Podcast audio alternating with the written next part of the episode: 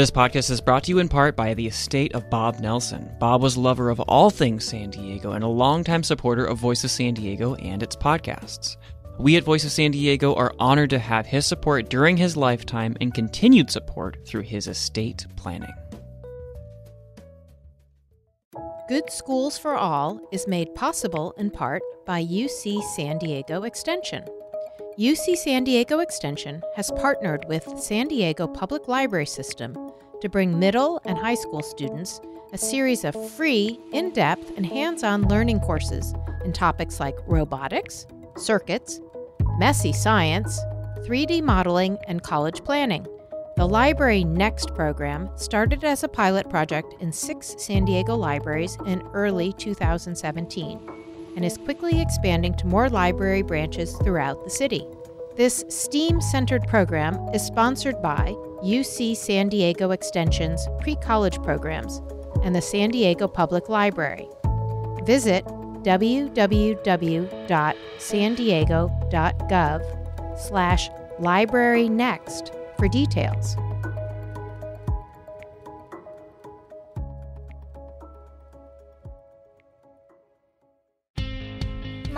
Mom says my neighborhood school isn't good enough. How am I supposed to know my kids are getting the best education possible? Welcome to Good Schools for All, a podcast from the investigative news organization Voice of San Diego. We cut through the jargon and polarized debate to get you the news and ideas that matter. Good schools are at the heart of our democracy and economy, and we're about good schools for all kids. We hope you'll learn and maybe teach us something. Enjoy the show. There should be an excellent school in every community. Welcome to Good Schools for All. My name is Scott Lewis, and I'm here with my friend Laura Kohn. Hello, Laura. Hello, Scott. How are you? I'm doing really well. So, that last voice, of course, on the intro is Shirley Weber. She's got more going on at the state level, pushing for more accountability on how these funds for poorer schools are being spent. Should be interesting to watch. She's having at it. She uh, took a run at it last session, didn't get too far, but she's got a lot of support from some education advocacy groups. So I think Mhm. they'll be going at it again. All right, I have a story. Let's hear it. Uh, it's a story of grit, Laura. It's Yes. a story of resilience. It's a story. uh, So, uh, one of the things that my son and I have found that we um, like doing is fishing. Yeah. Okay, so we started. He wanted to go fishing, and I hadn't been fishing for a long time. It didn't go well. So, f- four or five times, six times we go out, I didn't catch anything, and he started to doubt this whole thing. Right, this Mhm. this whole thing happens. Right. So we would go out to shelter. So finally, I started asking questions, watching YouTube videos. It's a real learning curve, man. Like it's a real. It's it's not an obvious skill. The fish are wily, aren't they? They're wily, and you have to know how to tie knots and all kinds of stuff. I mean, it's you got to know it's your stuff. You got to you can't just mess around. Yeah. And I was messing around, so I started to learn. I asked questions. I just went to the bait shop and just said, "Just tell me what to do." So finally, I started getting. I now I catch fish, and um, and so my son had seen me catch fish, but he hadn't actually he hadn't actually done it yet, right? Okay. So we go out onto the pier at Shelter Island, and I get him set up. I've got him set up with six hooks, and he starts just snagging him. And each time, he, it's just this the fear and excitement in his face is incredible, right? I mean, he's just like, and he's reeling it in the wrong way, so the line is all over the place. I mean, it's a total mess. Finally, he catches catches a um a fish, and then he's he's sitting there with his pole, and I see it start to tug, and I'm like, Xavier, look, it's tugging again. And he goes, ah, and he starts getting really scared, and he starts reeling it in, and he and he, I mean, he literally can't pull. It's just this big, Ooh. and um, I, we look over, it's getting tangled with my line. It's just there's something going on, and I look over, and this girl who was excited about, like the whole pier, by the way, is cheer- cheering for us because Yeah. of how excited he gets. And this girl comes over and she goes, "Oh my God, there's five fish. There were five fish oh my God. on his line, and he was Yeah. trying to pull it up." And he and you should have seen his face as he's pulling it up. He's like, "Oh, oh, oh!" he's just like, like, like so excited. He's pulling, and finally, I have to help him because there's five fish on this line. I mean, he had six hooks, so it was like this Yeah, one yeah. of these bait things, and he's just, just terrified and just so excited. I can't, I can't bring home just how intense his face was. finally we get them all over. It's all tangled. Everything's totally tangled up, and we start letting them go. Can't keep all these fish, and it, uh, this is it. He's like, that's it. That I've hit the pinnacle of fishing. um, but we went home. But the the moral is, just keep trying. You just got to keep trying. And how do you teach kids to keep trying? Yeah, it's that is such a key. Like keep trying, get better, not just keep doing the same thing over and over Mhm. again, but like get smarter about it, ask other people for advice. Um, you know, teach yourself, learn from what, you know, take data from your prior failures and incorporate that and yeah, I honestly think sports are really great and music. Mm-hmm. Sports and music are two really great places that kids learn those lessons. Um, but educators are really trying to figure out how to or- incorporate it into regular classroom day Yeah. too. just like great. Well, we have a great show. We're not going to spend a lot of time talking. Um, we wanted to bring unions and union representatives and even a superintendent who works with unions to come in and talk about the future of unions. Yeah, one of our one of my favorites of our prior episodes was the conversation that we had um, with the president of the Poway Teachers Union. We hadn't really touched the issue much since then, so I'm really glad we put together this panel, and um, the conversation is rich. Yeah, so it's an it's a particularly important time for unions locally. The San Diego Education Association, the the teachers union that works for the San Diego Unified School District, the largest school district in the region, they do not have a contract. They're working on a contract negotiation. It's getting a little bit interesting. Uh, they've there's flyers going around the school campsite or campuses. There's all kinds of um, movement. There's nothing too serious yet, but I've heard rumblings about how um, how it could get more serious, and they've got to figure that out. And nationally, there is a huge Supreme Court decision coming. Um, I'm not sure how soon. I think there's still some steps before it, but but basically, um, the Mark Janus, a, a worker in in Illinois, sued the state and uh, because of, of union dues he has to pay, or, or at least fees he has to pay to be a part of a union that he doesn't necessarily support. And even though the union bargains on his behalf, and now that's gone to the Supreme Court, and the Supreme Court has what looks like a potential majority to throw out the requirement that um, that people who aren't members of unions but are part of a collective bargaining union at the state level um, don't have to pay, right? So they basically would would would be relieved of that required fee. Now they could still voluntarily, of course, fund the teachers union, but that would have a major impact on politics. Um, teachers unions are big time supporters of mostly Democratic con- candidates in places like um, California and in, in San Diego. And if that changes, that would that would be significant. Yeah, it's a major one of these major areas where California is out of sync with the national politics, and um, yeah, this so this is a bellwether decision for the Supreme Court. California um, will undoubtedly keep in place all the ways that uh, we protect and support labor and unions, but uh, when a constitutional decision is made, it it will trump. Oh, I hate that. it's all right. So the um, discussion, but also I wanted to talk to. There's so much about union discussions in education that becomes so so toxic as far as uh, people's feelings um, about uh, unions, but also about unions' feelings about them, and about and how tense those discussions get. But when you boil it all off about the things we're talking about, about teacher placement, about teachers' evaluations, about teacher pay, all of those things are things that we should be able to have sober discussions about as representatives of the public or the unions or the, the education system. And so I wanted to start that and just see what we could get about what the role of unions are, maybe explain some of that, but then also talk about some of these issues and that case. And so we brought on David Miyashiro. He's the superintendent at Cajon Valley and his union rep, uh, the leader of the Cajon Valley Education Association, Chris Prokop, and then uh, San Diego Education Association, the teachers union for the San Diego Unified School District. They, uh, um, the leader, President Lindsay Burningham, came in, and uh, wonderful to talk to her.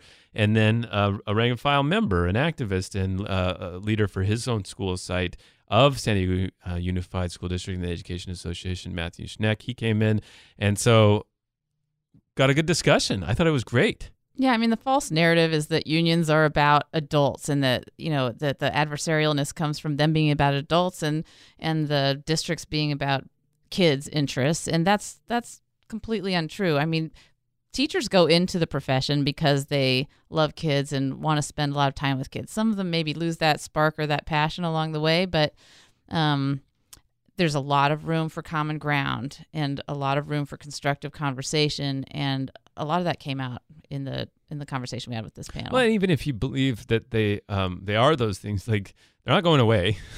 we so maybe we should figure out ways um, to find this common ground, or also just to talk about the frustrations that people have and see what is you know what is real, what is something that we can talk about, and what is just off limit. I asked them a couple times, like, okay, where does that cross into where we can't talk about it, or we're we're being unconstructive or something? So.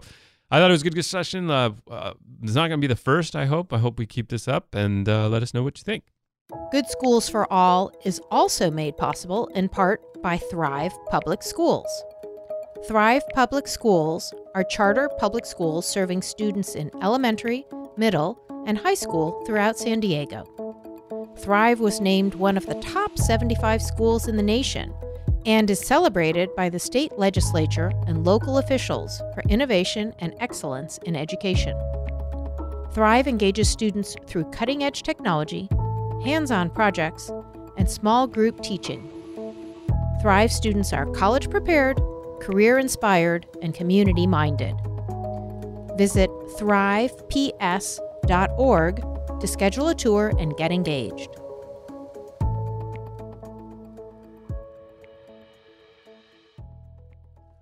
Okay, we uh, have a very special uh, situation, a square table of sorts in the Great Voice of San Diego podcast studio.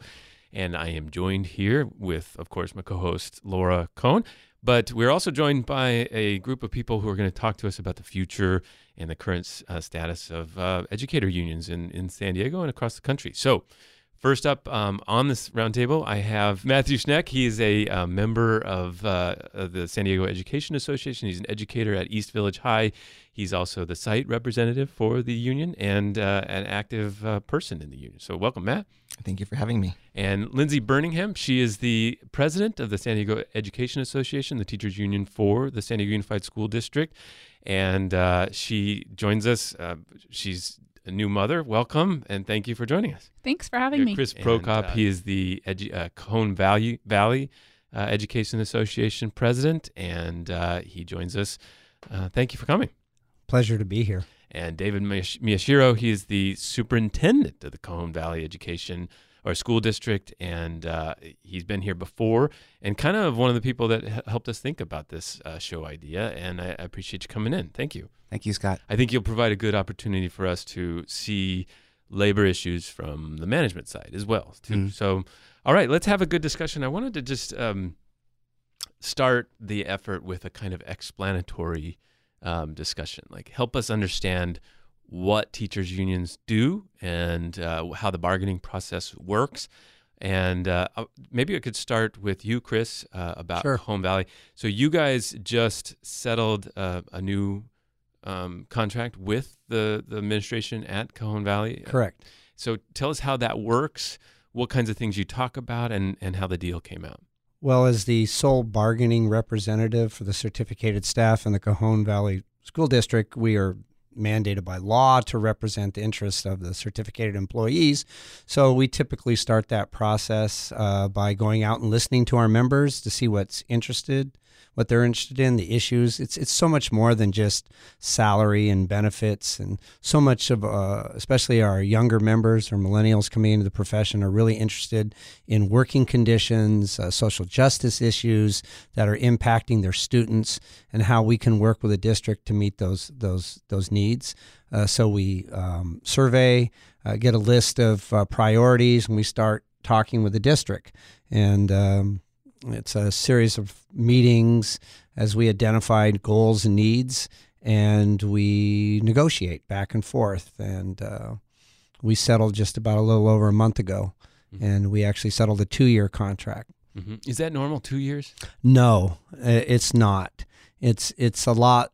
it takes a lot of variables in when we settle. We we go and talk to our members about why we settled for this reason, and currently a lot has to do with the uh, state of the state budget and resources that we believe are coming in, and so. Uh, it's not unlike uh, farmers looking at a tornado coming and saying we need to get the crops in fast and put them in storage. So, uh, David, help me understand from a, a superintendent's point of view what issues are on the table and what are off. What is set by state law, and what can you do to talk about school quality and school performance in these negotiations? Uh, it's interesting. The state provides guidelines, and there are policies and ed codes but at the local level, we have a lot of control. For example, class size, the state says that 24 to or 20 to 1 when class size first came in, unless otherwise negotiated by the union and the district.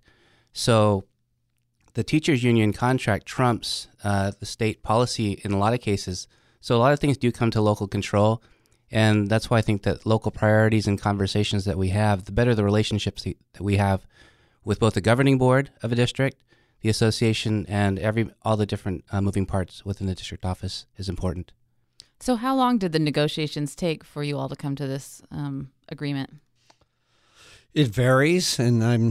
Uh, it can go from three to four sessions to places like Oceanside, where they're over 500 days without a contract and have mm. protracted. Mm. So it's really unique to the culture and the relationship that's between the association and and the and the district. It's unique everywhere. And you said that two years was not typical. What would be a typical union contract in California? One, I'm going to say one year, and Lindsay's going to tell me otherwise. We we do get to talk to lots of presidents throughout the state, so we have some perspective. Uh, uh typically one year, but occasionally, depending on the circumstances and the variables with budgeting, financing, what what value the district gets and having a longer contract, what value there is to the association. Uh, there's something. Sometimes we pilot new programs. Uh, we have a modified Monday, not to get into the weeds too much, but uh, so that we can collaborate and our, our certificated staff can talk to each other about providing programs that are beneficial to kids. Uh, we're piloting that. and district has an interest in maintaining that as well. So it's different everywhere honestly, that's that's amazing to me that the typical contract is one year, recognizing how much effort it takes for both of you to come to agreement. So yeah, I'm interested, Lindsay, in your perspective on length of contract. So I would say for us, the typical contract is actually two to three years, two or three years, because um, as you said, the amount of time and energy that goes into not only bargaining the contract, but um, the input process that Chris talked about, going out to our sites, getting input from our members, getting input from the community, from our parents as to what they want to see in their schools. Um, we typically aim to do a two or three year contract because that then gives us, once you've bargained that contract, a period of what we call, I guess you could say, labor management peace where it gives you the opportunity to then work on other projects um, because bargaining takes a lot of time and energy. Um, we've been bargaining right now for seven months. Um, we bargain roughly two to three times a month, but in between then, you're also having meetings with your stakeholders, you're having meetings with the district trying to do other things. Um, and so, in SDEA and, and in San Diego Unified, we've typically tried to aim for the two or three year contract, and that's currently what's on the table for us right now, um, is either a two year agreement or a three year agreement. And what we end up getting to um, depends on our current reality and where we think the district budget is, where the state budget is, and, and what we think is going to be the best agreement for our members and our students in San Diego. So, one of the things that I saw recently too is at my own child's school and got a flyer. Uh, and it talked about a walkout, but it wasn't a walkout during school hours. It was just a kind of just an initial little shot maybe of just like hey this is what we could do uh, there's some tensions or there's some ideas. Um, it feels i talked to some friends who are teachers and they say there's some more tense discussions going on about uh, about potential you know more hostile negotiations. Uh, is are we getting to a point where this where your union is in in a tough situation with the district? So um I, I wouldn't say hostile negotiations. Okay. um we're still at the table, we're still negotiating, um, but our district is currently in a um, budget deficit, mm-hmm. is currently in a place where um, we don't have the level of money coming in to sustain the programs that our students and our schools need. Mhm. And so we're in a period right now of figuring out. Um, for us, it's about budget priorities. Is is it the districts? Is the district spending the money they have in the best place to support the educators in supporting our students? Um, and so November eighth was our pop up picket. Um, it wasn't a walkout. We did. We don't want to impact instruction at this point in time. This was really showing solidarity. Um, educators, parents, students coming together to say we support what SDEA is bargaining for. We support lower class sizes. We support per, um, supports for students. We yeah, support it was an acronym LEARN, right? Learn. Yeah, Yeah, okay. yeah. It's lower class sizes, enrichment opportunities, attracting and retaining um, resources for students, and then no destabilizing cuts. That's what Learn stands for, and that's really um, those goals. Those pieces came from our members, came from the parents in the community on what they wanted to see in their school. One of the, and I'm going to bring Matthew in in a sec, but just one quick point. One of the pieces of tension between SDEA and the school district in the past has been the idea of um, the the budget itself, whether it was real news or not, right? Whether the deficits that the district claimed were real, um, whether the finances were truly as bad. And so when you just said that there was a deficit, um, you acknowledge there is less money coming in um, than than maybe the budget spending rate is. And so it's it's a matter of priorities. You're saying that there could be still cuts that could avoid layoffs, but could also support the kind of um, recruitment and salaries that you hope to see. So we've always disagreed at what the level of the deficit is. Right. I think nobody's going to say that there's not financial situations in our district. It's to what level that's at. Okay. Um, and when you are in a budget situation where you don't have huge influxes of money, it comes back to priorities. Mhm. It comes back to prioritizing supports for students, prioritizing supports for our schools versus um, central office positions or new programs or consultants or things like that. So when there is a budget situation, it's not about whether or not you have the money, it's about how you're going to spend it. Right. And one last thing before I turn to Matthew. So, at what point do you hope to finish these latest rounds of negotiations?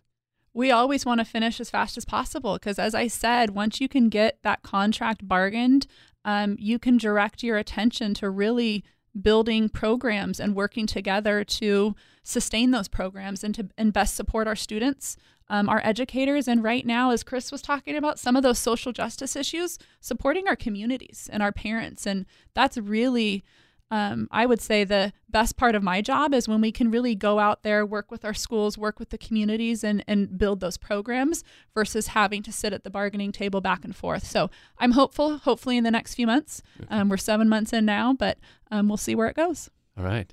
All right, Matthew, let me ask you. So, you're you're one of those teachers that probably gets um, surveyed about what your priorities or your worries, your um, concerns are, your uh, things that you'd like to see in the contract negotiations.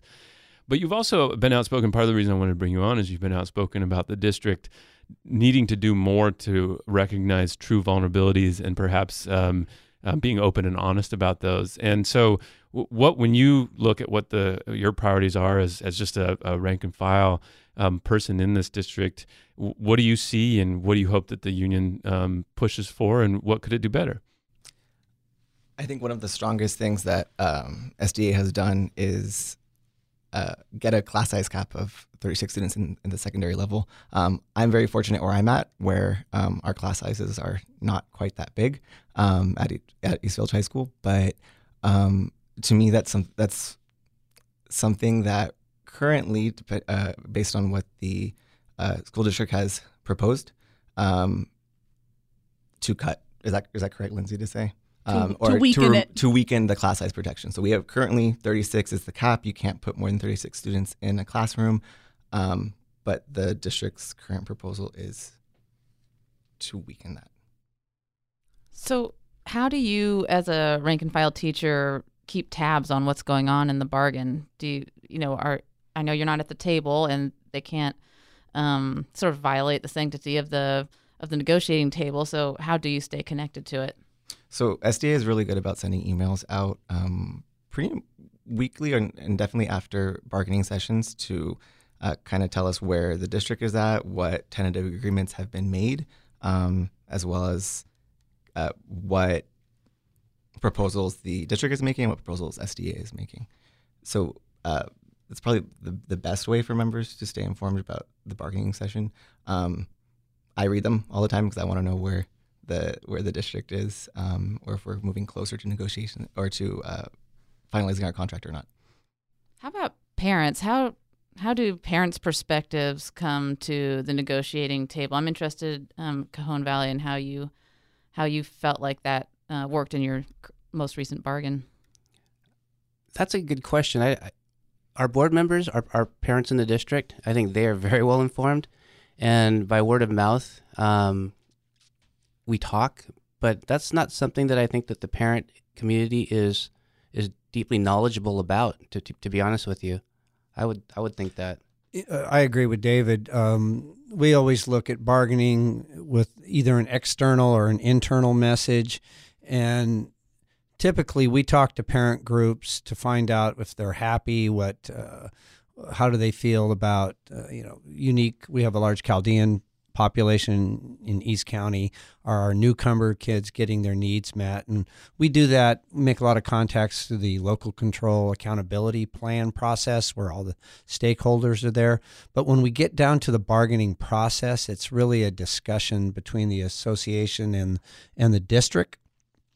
Um, uh, we would say, you know, we listen to our community groups, but not necessarily so to the point where they're we don't have parents that sit in at bargaining. Uh, it, I'm not sure how that would. Can I jump back in? Sure. Um, so I think that, to our credit, the last several years we've had uh, very amicable negotiations and uh, really good communication both with the unit and the board. And if that weren't the case, I think maybe our parent community would be very well informed because maybe if the district wasn't doing right by the teachers, then the teachers would need to show the parents uh, that the district was undervaluing them. And so I'd say that our parents haven't been quite informed, but because they haven't needed to be, perhaps. So uh, part of what I would want to follow up, I, am curious. This and this follows up with uh, this point is uh, you were on the podcast not too long ago and you talked about how you have a special relationship with the with the union. You've been able to pursue innovations, innovations along school performance and, and teacher performance, and innovations along personalized learning, and you've been able to do that because of the partnership. So, what does that mean? Like, uh, what are you? Uh, do you feel like they're more um, easy to work with, or you or you're just you're just better friends? How's this work? Well, in in five different districts I've worked now, the the teachers association leadership have been some of the most innovative and best teachers in the school district. And that's absolutely the case in Cajon Valley. Um, so, one, I think negative assumptions could hurt the process. So, if, if a district leadership assumes or that teachers don't want to give their very best work or, or don't care about quality in the classroom, then the behaviors of the district and leadership are going to be to micromanage and to not trust and to not include. Um, if the positive assumptions are that districts like ours assumes that teachers came into the profession to make a difference, that they work really hard, that they care deeply about their craft and improvement, then the way that we treat and respond is going to be inclusive and to trust them and to involve them in decision making. And I think that that culture that we have has enabled us to move forward quickly. The other thing I would say is leadership matters. So, Chris Prokop, without Chris, I don't know that we could have done the things we've done over the last four years so quickly or at all. So, to say unions are good or bad, that's that's a wrong statement. The union is as good as its president, as its executive board, just as a district is as strong as its superintendent or its governing board. Leadership makes a huge difference.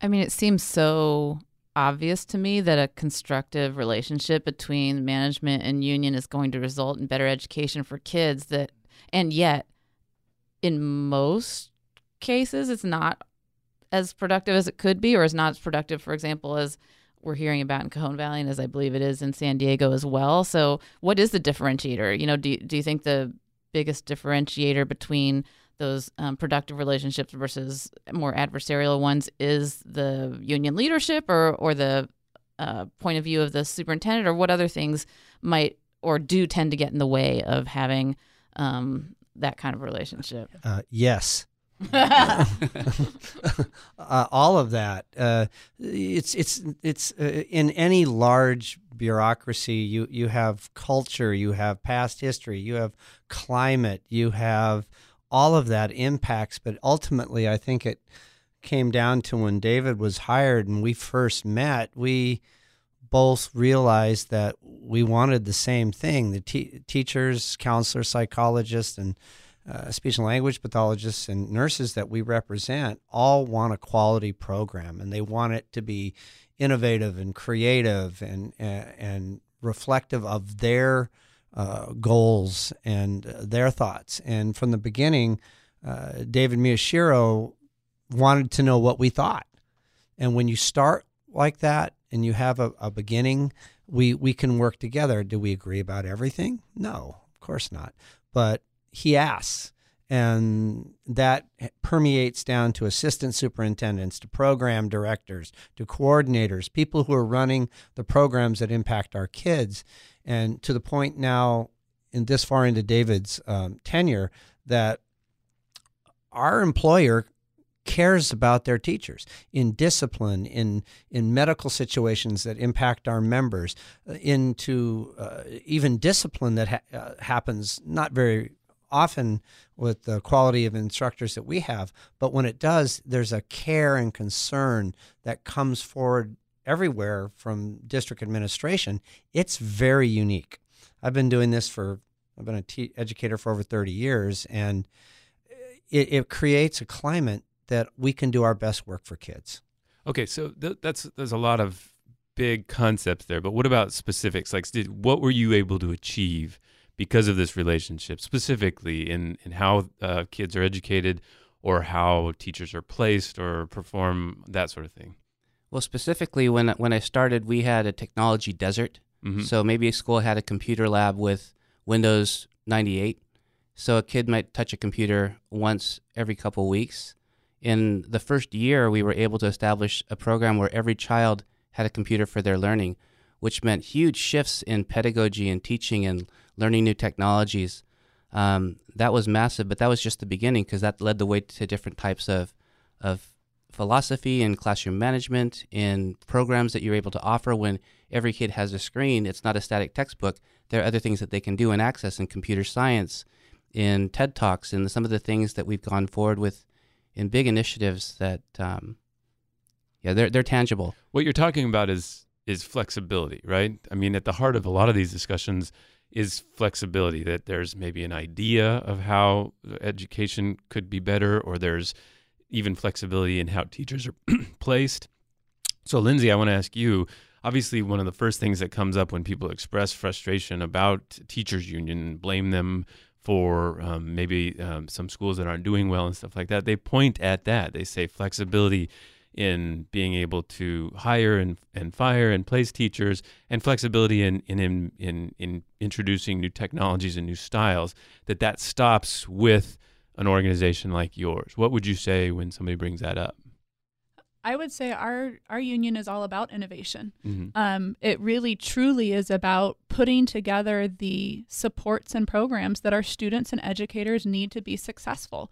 Um, yes, flexibility can be helpful, but at the same time, flexibility can also um, harm students and, and harm schools if it's not used in a way um, that is fair and is equitable.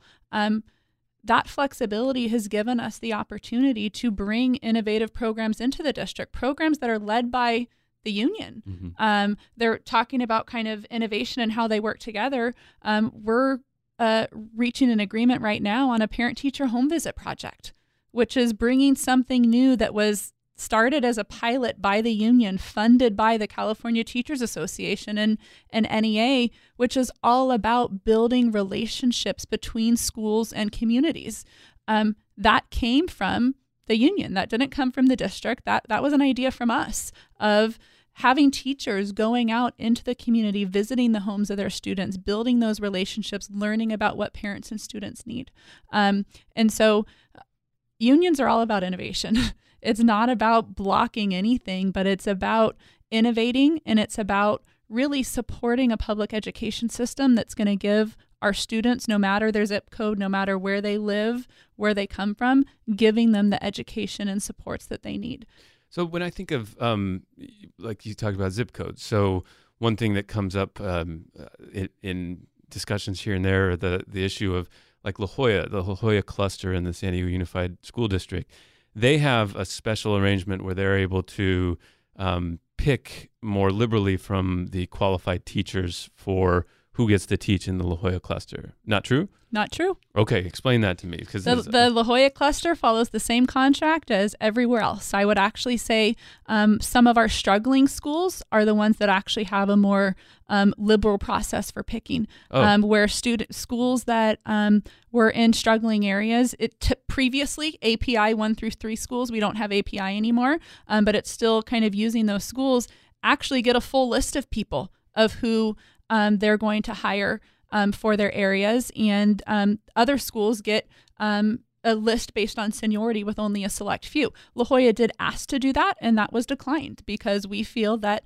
that wasn't fair, that wasn't equitable, and it wouldn't have been what was best for students. So, so that, I, I, I I just was misinformed. That's just an old. Was that an old policy, or was just or just one that just? it was work? something they attempted to do, and it was denied by both the district and the union. Okay. It was something that we did not support. They asked for a what's called a contract waiver, um, and SDEA denied that waiver, which means it's denied by the district as well. Okay, interesting. Thank you. Um, so on the issue of the, um, the you, you guys mentioned before the program about this E three program from the county, and something that comes up often. And we we were talking with the the leader of the union in in Poway about some very proactive teacher evaluation practices that they were trying to work on and that they had been doing for a long time to um, sort of uh, counsel those who are struggling out if they needed to be, but also coach those who might be struggling but might have some potential as educators.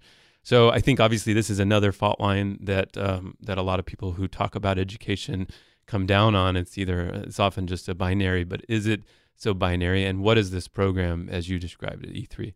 Um, so it's the Educator Effectiveness and Evaluation Program, and it's actually something that both um, San Diego Unified and Cajon Valley are working on. Um, and it's a collaborative program bringing together um, educators, union leadership, and district management to build a professional growth system. Um, so there's, as you said, evalu- teacher evaluation is one of those things that's always out there. People either love it, they hate it, it's good, it's bad. But this is really about providing meaningful feedback to teachers. We want that feedback. We want to grow as professionals, and we often find that pr- the professional development we're getting, the support we're getting, not isn't actually what we need, and that people at different parts of their career actually need different kinds of support. Um, and through this E3 sys- program, we're able to, from the ground up, develop a system that meets the needs of both the district, that fits within the regulations of Ed Code, but also meets the needs of our educators um, and providing them the feedback. And one of the things that we're really excited about um, is the mentoring and coaching aspect of educators actually being able to be supported by somebody that's doing their same job. Um, I had the opportunity of being part of an amazing kindergarten team when I was at my school. I received so much support and grew so much as an educator because of the educators I was working alongside.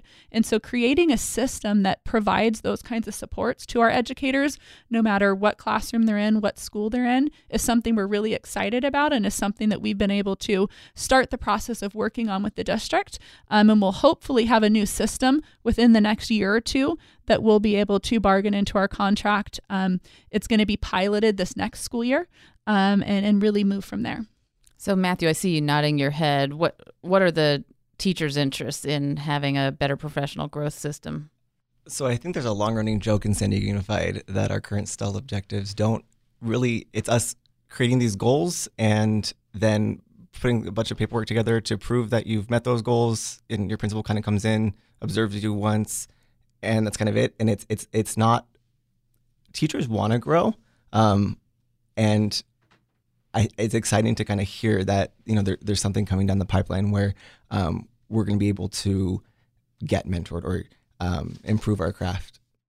So where does it cross the line though of of where a, an evaluation goes from being helpful, being constructive, to being something that you won't have, that you can't, that that is that is destructive, or that you feel like won't uh, won't add to the value. I'm going to start with Lindsay, and then I'm going to hear what the Cajon Valley guys have. Um, so I think, and I talked about it before when we were talking about schools, but a lot of the work we do, I think, comes down to a process that is fair and equitable, a process that provides coaching and support, um, that provides that to everyone, no matter where they're at. But in a situation where somebody might be struggling, there's different tiers then of coaching and support that they need to figure out can this teacher be supported to improve? Or does this teacher need to be doing something different? And so we have different systems in place. We have a peer assistance and review program. Um, we have remediation plans. There's all sorts of different um, progressive steps to go through in order to ensure that every educator, you start at a process at a place where every educator is provided um, good, real professional development, coaching, and support. And that works for 95% of the educators I would say we have in our district. And there's a handful of people that need more. And so, having our administration provide them the additional support they need, whether it's through a PAR program, whether it's through um, professional development, whatever it may be, and then going through that process to figure out can this person be coached? Can they be supported? And can we give them what they need? Or do we need to go through a different process? Um, whether it's their probationary and it's non reelection, whether it's going through the dismissal or suspension process, whatever it may be. But there's processes in place. And so it's developing a system that supports everybody, but also allows for districts, because that is, you talked about before, what is districts, the district's role or responsibility they do need to make sure that their educators are doing what they need and meeting expectations. And I think at the heart of that, as any manager would say, like you have to have that space where there's a point where you just need to tell that person that that's not going to be the place for them, that this job is not the place for them. And if these conditions aren't met, and so I think what a lot of people worry about that that's not available in the public education system. And in particular, that comes up with the probationary period, right? There's this two year period before they move into more permanent status.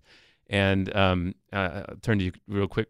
Well, Chris, answer that. So, uh, is two uh, years enough to have the flexibility to to, well, to talk about you, that with them? You have to answer that question in the context of a growing teacher shortage, where 40 research shows that 46 percent of teachers are gone in the first five years of their profession because they find out how difficult and challenging a, prof- uh, a job it is. So when you take that into context and you have our youngsters coming into our, our profession, over half of them in tens of thousands of dollars of debt that they went into just so they can work with kids. Um, probationary period of two years to me. Uh, I don't know if you know the history of that, but I think it's it's a good compromise. Um, teachers associations, uh, contrary to popular myth, do not protect bad educators. We protect, and Lindsay touched on this, uh, uh, process, due process rights. One place where our association and our district leadership are really working together was in the area of what constitutes a bad evaluation. We started talking five, six years ago, and we started using the same language so that when a member would contact us, said, I've received needs improvement, we would get all of the documentation, look at it, and say, oh, there's holes here, or we would say, you know what? They did their job. They you have a documentation, you have frequent observations. Here's where you were directed to do this. Is this all true? So when we're speaking the same language, we understand each other, and um, it, it makes it a lot easier. And you know, we're here to provide the best education possible for our kids, and uh, hmm. we've been able to do that. Do you agree with that, David? Is two years enough to have the flexibility to to um, deal with teachers that uh, may be struggling? I would like to have more time because it's not really two years because we have to decide by March, so it's really uh, eighteen months. Mm-hmm. Um, reflecting on the teacher evaluation process as both a teacher and a school principal, it was one of the things I hated most about the job. So as a teacher, one because that one day or two days a year that the principal came to observe me didn't highlight the things that I felt were best about me as a teacher. The things that were on that checklist were not the things that I think that valued most or mattered most. And I got good evaluations, but I didn't even feel that the principal really got to know me as a teacher through the process. And then as a principal, I hated it. One, because it's an enormous time consumer. Uh, the process that the districts I worked for had, and the same thing too, it was meaningless in terms of the feedback that the teacher actually got through this tool and the way that I could communicate with them. So when you look at strengths and teachers that bring multiple strengths to the table, you might have a, a fourth grade team where one teacher is really strong in bringing arts into the curriculum, one teacher is really strong in planning mathematical practices, and different teachers bring sh- different strengths. The teacher evaluation process isolates teachers and and uh, pr- gives them feedback individually and doesn't foster collaboration or utilizing strengths to provide equity and access to all the teacher's strengths through a curricular process. So I think that this process with um, feedback and coaching that that SDEA and Cajon Valley are involved with, with some other other districts are partnering as well, um, will bring that back to more trusting teachers that they do want to make a difference and giving them more control over the feedback and coaching process. Yeah, it sounds like um, you're headed in a positive direction. So you just you mentioned to us that you're working with the San Diego County Office of Education to on this E3 process. So you're learning together, I guess, about alternative approaches to that. Were you able to integrate some of the E3 philosophy and framework into the contract that you just concluded? And Lindsay, are you aiming for that in the in the negotiations you're in right now? So we haven't yet, but we have agreed that when that is ready, we will have a contract reopener to bargain it into the contract. So we want we don't want to bargain it in now because we haven't piloted it yet. We want to make sure it's going to work. You want to make sure it's not something that you just create and you haven't even tried it out. So once it goes through the pilot process, we have already reached agreement that that will be a contract reopener that when that new system is ready, it will be bargained into our contract through the bargaining process. Exactly in the same place as uh, SDA and, and San Diego Unified. And we've always even gone so far as to start getting trained on best practices from taking pilots and upscaling them to district wide because there's challenges in that. So just because you have a good program that you work collaboratively to develop doesn't mean it's going to be implemented correctly. So we're even looking at that and that's a lot greatly due to David's leadership in looking at innovative and creative practices and, and how best to make them work in a large school district. Matthew, um, I want to follow up on a point you made about this. Um, you were talking about how removed it felt in, in some ways. Um, do you feel like the current uh, evaluation system and how you're observed um, is is at all beneficial? And also, do you feel like I mean, as a you probably see peers out there that shouldn't be in these roles or that should get a lot of help or something? Are they are is this system in place to do that? I mean, it's not within it's not within anyone's best interest to have um, bad teachers in the classroom, but at the same time, it is. I don't know if I've actually at my own side. I've not seen a bad teacher. Um, I have seen teachers that may need more support, and no, I don't think the current evaluation process that we have in San Diego Unified, um, the the where we have to create Stull objectives, um, is effective in helping me grow or any other teacher for that matter. Um, it's really easy to put on a dog and pony show if that's something that you want to do. If you know your principal is going to come in for one day to go watch what you're going to do, um, so that's why looking at evaluation models that focus on on growth and and, and mentoring and um, I would assume depending on where it goes, having the principal come in multiple times, having multiple people watch you um, would make more sense. Is there a place for student or parent evaluations? Currently, no. No, I mean, not there obviously isn't now, but should there be? I question student evaluation um, only because would it become a popularity contest? Would it be, oh, this teacher's really hard um, or really rigorous? And I don't like the fact that I didn't get an A, so I'm going to go and mm-hmm. rate them poorly. Um, I would say that there's a place for student and parent feedback. Mm-hmm. Um, whether it's evaluation, I think that's something different. As Matt said, there is um, some concerns with it being a popularity contest. And just because you didn't like a grade, you're then rating somebody wrong. But we do have educators within our district that have created their own parent and student feedback surveys that are anonymous that they use personally. It's not something that's sent to their administrator, sent to their district.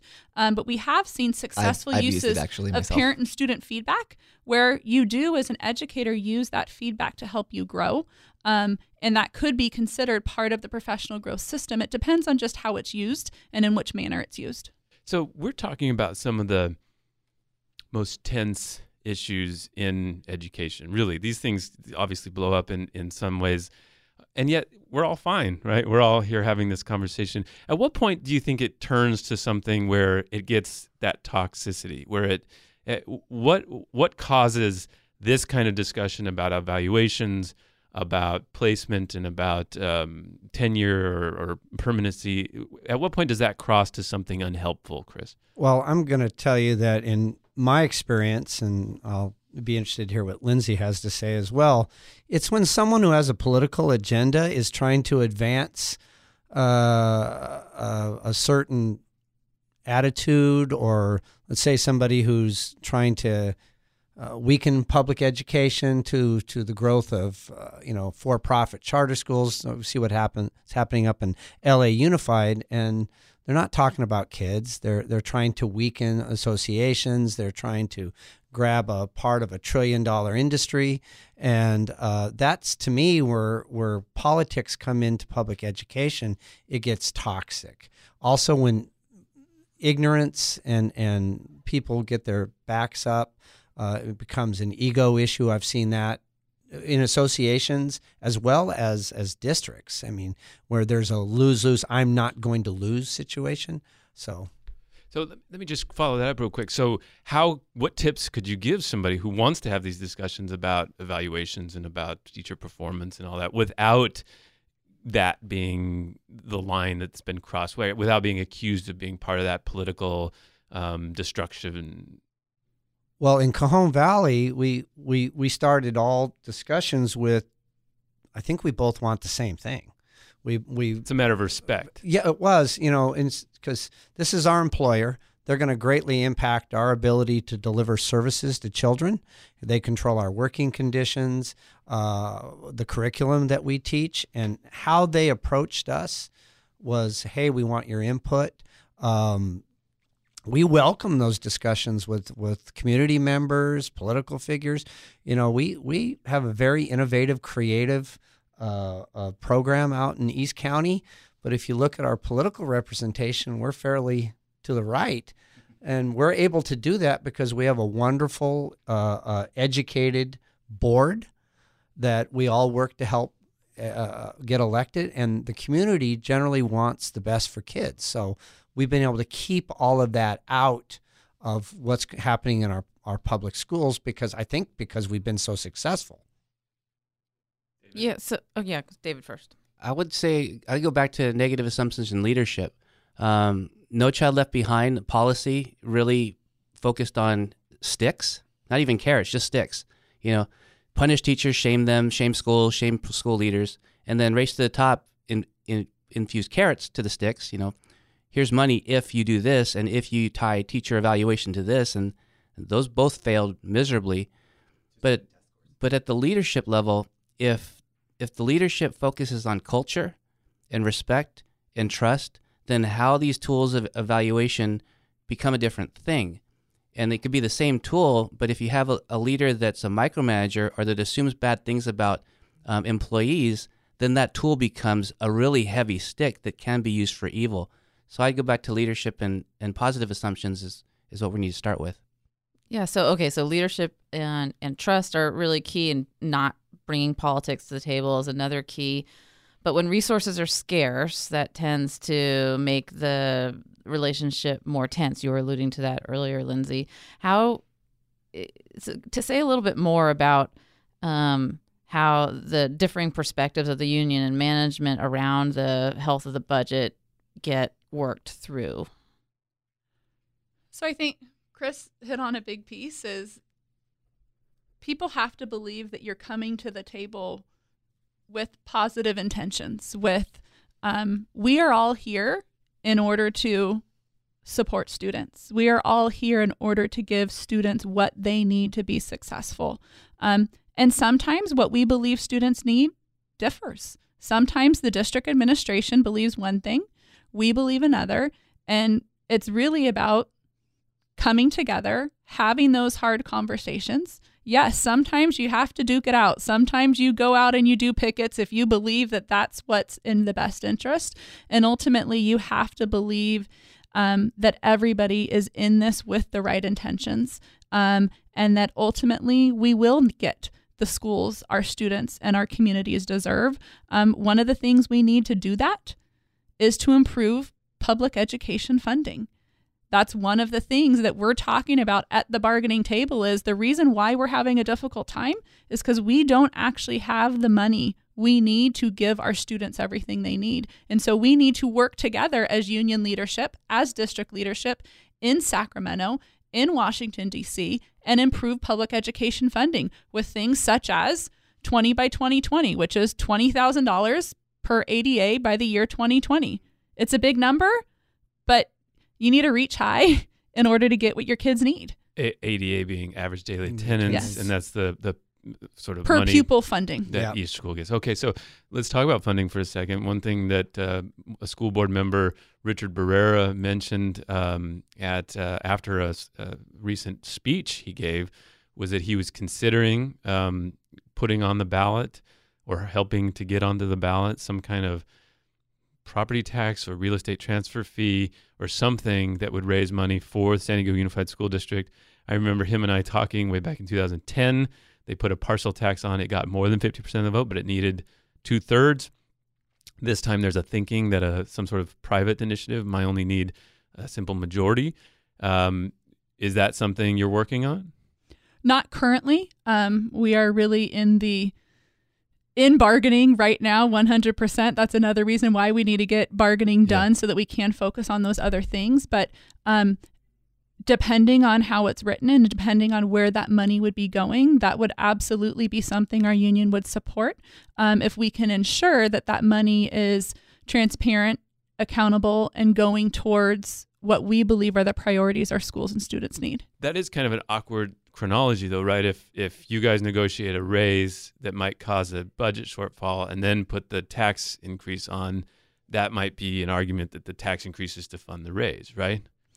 So I, I don't I don't necessarily see it that way. If we end up bargaining a raise, that's because we bargained that because that's what our schools and our students and our educators needed. One of the reasons why we bargain raises isn't to put money in the pockets of educators, it's to ensure that we can actually have educators filling classrooms and our stu- and supporting our students. It's a recruitment tool. If we don't have those raises, our educators are going to leave and go to Cajon Valley. They're going to leave and go to somewhere else and then they're they're not going to be there. And so yes, sometimes those things are tied together, but it really comes back to priorities and budget priorities. The money you have, the pot that you have, where does that money need to go? And if it's through parcel tax taxes, if it's through Prop 13 reform, if it's through sales tax initiatives, if it's through lottery money, all of that money, we need to figure out what's the best way to spend it in order to support our students and in order to support a public education system that our communities deserve. Every time we talk about school funding, somebody emails and says, "What about the lottery money?" um, all right, let me ask you one other point on this. Let's say somebody sat down and said, "I'm I'm interested in supporting this with you. Maybe some sort of transfer tax, some sort of revenue increase, but I would want to see something." Of good faith about teacher evaluation reform, also as package of this. Let's work this out. Let's solve this problem as you've described. Are those two conversations something you can have at the same time, or must they be separate? You can have the conversation. I can't guarantee that we're going to get to a common place where we agree. Um, but we're, as Chris said, always open and willing to have those dialogues and conversations. Um, and again, we're trying to move away from evaluation being seen as something bad and it more being growth and Yeah. development. Um, and so if it was something about growth and development, absolutely. Now, if you said it's going to be tied to the state standardized test scores, for me personally, I would say that's a non starter. Okay. Because one test score of one student on one day does not tell you the success of a student or the success of an educator. Um, test scores, I would say, would be a non starter. When it comes to evaluation and professional growth, I wouldn't say that's a non starter, but we need to be looking at student growth in a much bigger picture and not just based on a standardized test score. And, and with all due respect, I haven't seen any research that ties poor teacher performance to, you know, it, it, it, I almost deny the premise that it's because we have poor evaluation language that schools are failing. I don't hold that premise. Yeah, I do yeah, think yeah. there's there's obviously some schools doing better than others. Right. We need to figure out what that is. But let me Poverty? It, it usually comes to resources. Po- uh, Mhm. Poverty. That usually it comes to resources. Do I mean, there is those, a direct correlation Yes. between student Do test those scores. kids have a home to go to every night? Do they have food in their stomach when they go to bed and when they come to school in the morning? Do they have books at home? Do does that school have the resources they need? As you said, schools in La Jolla, schools in Scripps Ranch have foundations that sometimes give their students more than other schools. That's not a teacher evaluation, a teacher effectiveness thing. It comes down to resources, whether it be resources at home or resources within the district. Come to Cajon Valley, inner city El Cajon, not not exactly high socioeconomic area. We have some of our most innovative, creative, productive schools. Uh, David can really, I Mhm. mean, we. It's because we provide a great program for those kids. It's resources. Question, Laura? Well, yeah. So poverty matters, but there are also schools in Cajon Valley. Chula Vista is a uh, an exemplar on this that are serving low income kids and they're really hitting it out of the park. So it's not poverty is not the only factor. There's there's more going on than that. So to go back to Scott's point about um, if we were to come together and look at, okay, we'll give st- school districts the support if you tie it to evaluation. I would agree with a table that te- tying it to test scores is a non- non-starter. I think we look, need to look at different metrics because when we have uh, six million unemployed in America and seven million unfilled high-wage, high-demand jobs, that's an education problem. And when the microscope of Cajon Valley, which is you know uh, competes with Vista for un, under disengaged youth, ages 16 to 24, not in school and not employed. Those are some issues. So I think that if we change the metrics to happy kids engaged in healthy relationships on a path to gainful employment, and we had some type of measurement to, to gauge whether that's happening, and we follow those kids on a LinkedIn profile after they leave the system to see are they actually happy still? Are they in healthy relationships? Are they gainfully employed? And when, you never hear the term college and career ready, standardized test scores. It's all about the outcomes. What happens to kids after they leave our system? Because I would argue that the K 12 system altogether is designed for the age of industrialism. And we need to re- repivot and look at alternative measures. And I think if we do that, then you'll start to see massive growth. All right. Well, we're running a little late on time. Thank you so much. Um, but I do want to ask about one thing that's going on, and this is at the Supreme Court, the U.S. Supreme Court. There's a case called uh, Janus versus the American Federation of uh, State, County, and Municipal Employees, which at the heart of it, of course, is is this idea of a man who feels like he shouldn't have to pay teacher or uh, union dues, um, even though he's part of a collective bargaining unit. And uh, the law in Illinois says that uh, you have to pay a fee um, because of the benefits you get from being part of that unit.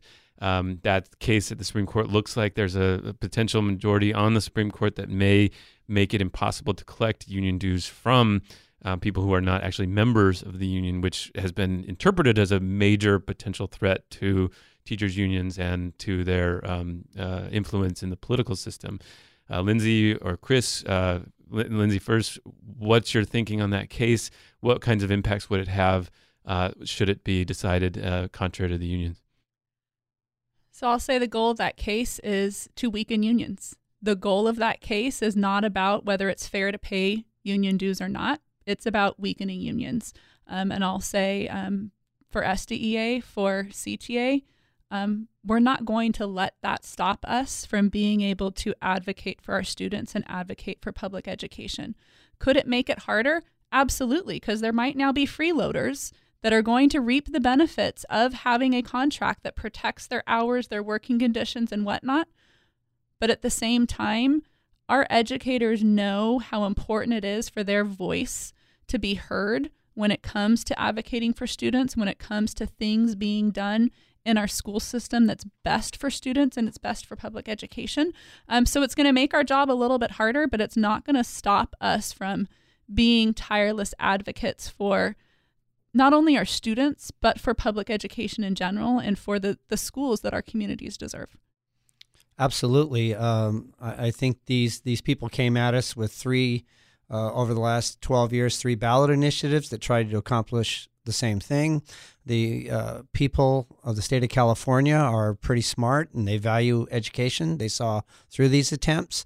Uh, now, through the courts, they're going to probably achieve what they think is a success.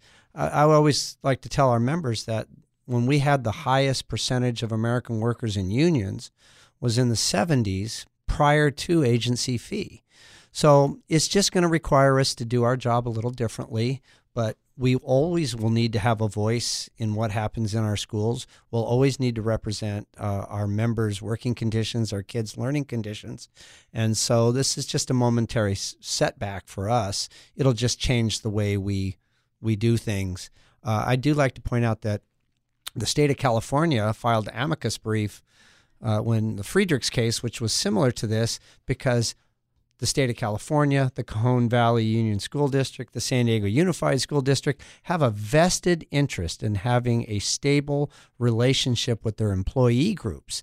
You know, prior to collective bargaining in 1975, it was the Wild West. You 920 teachers in my district, you'd have 920 separate contracts with different uh, working conditions uh, applied differently.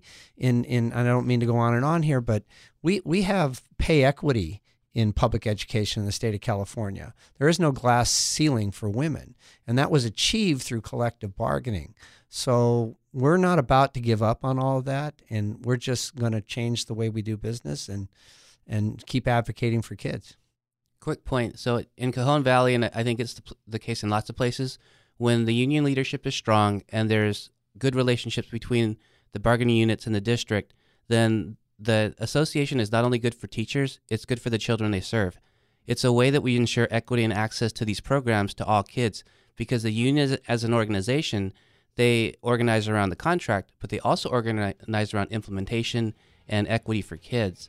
And if we lose that, I'm concerned about the quality and the reach of, of the curriculum and the innovations for all kids. All right. David Miyashiro, uh, superintendent at Cajon Valley um, School District, uh, uh, Chris Prokop uh, from the Cajon Valley Education Association, Lindsay Burningham from the San Diego Association, Education Association, and Matthew Schneck.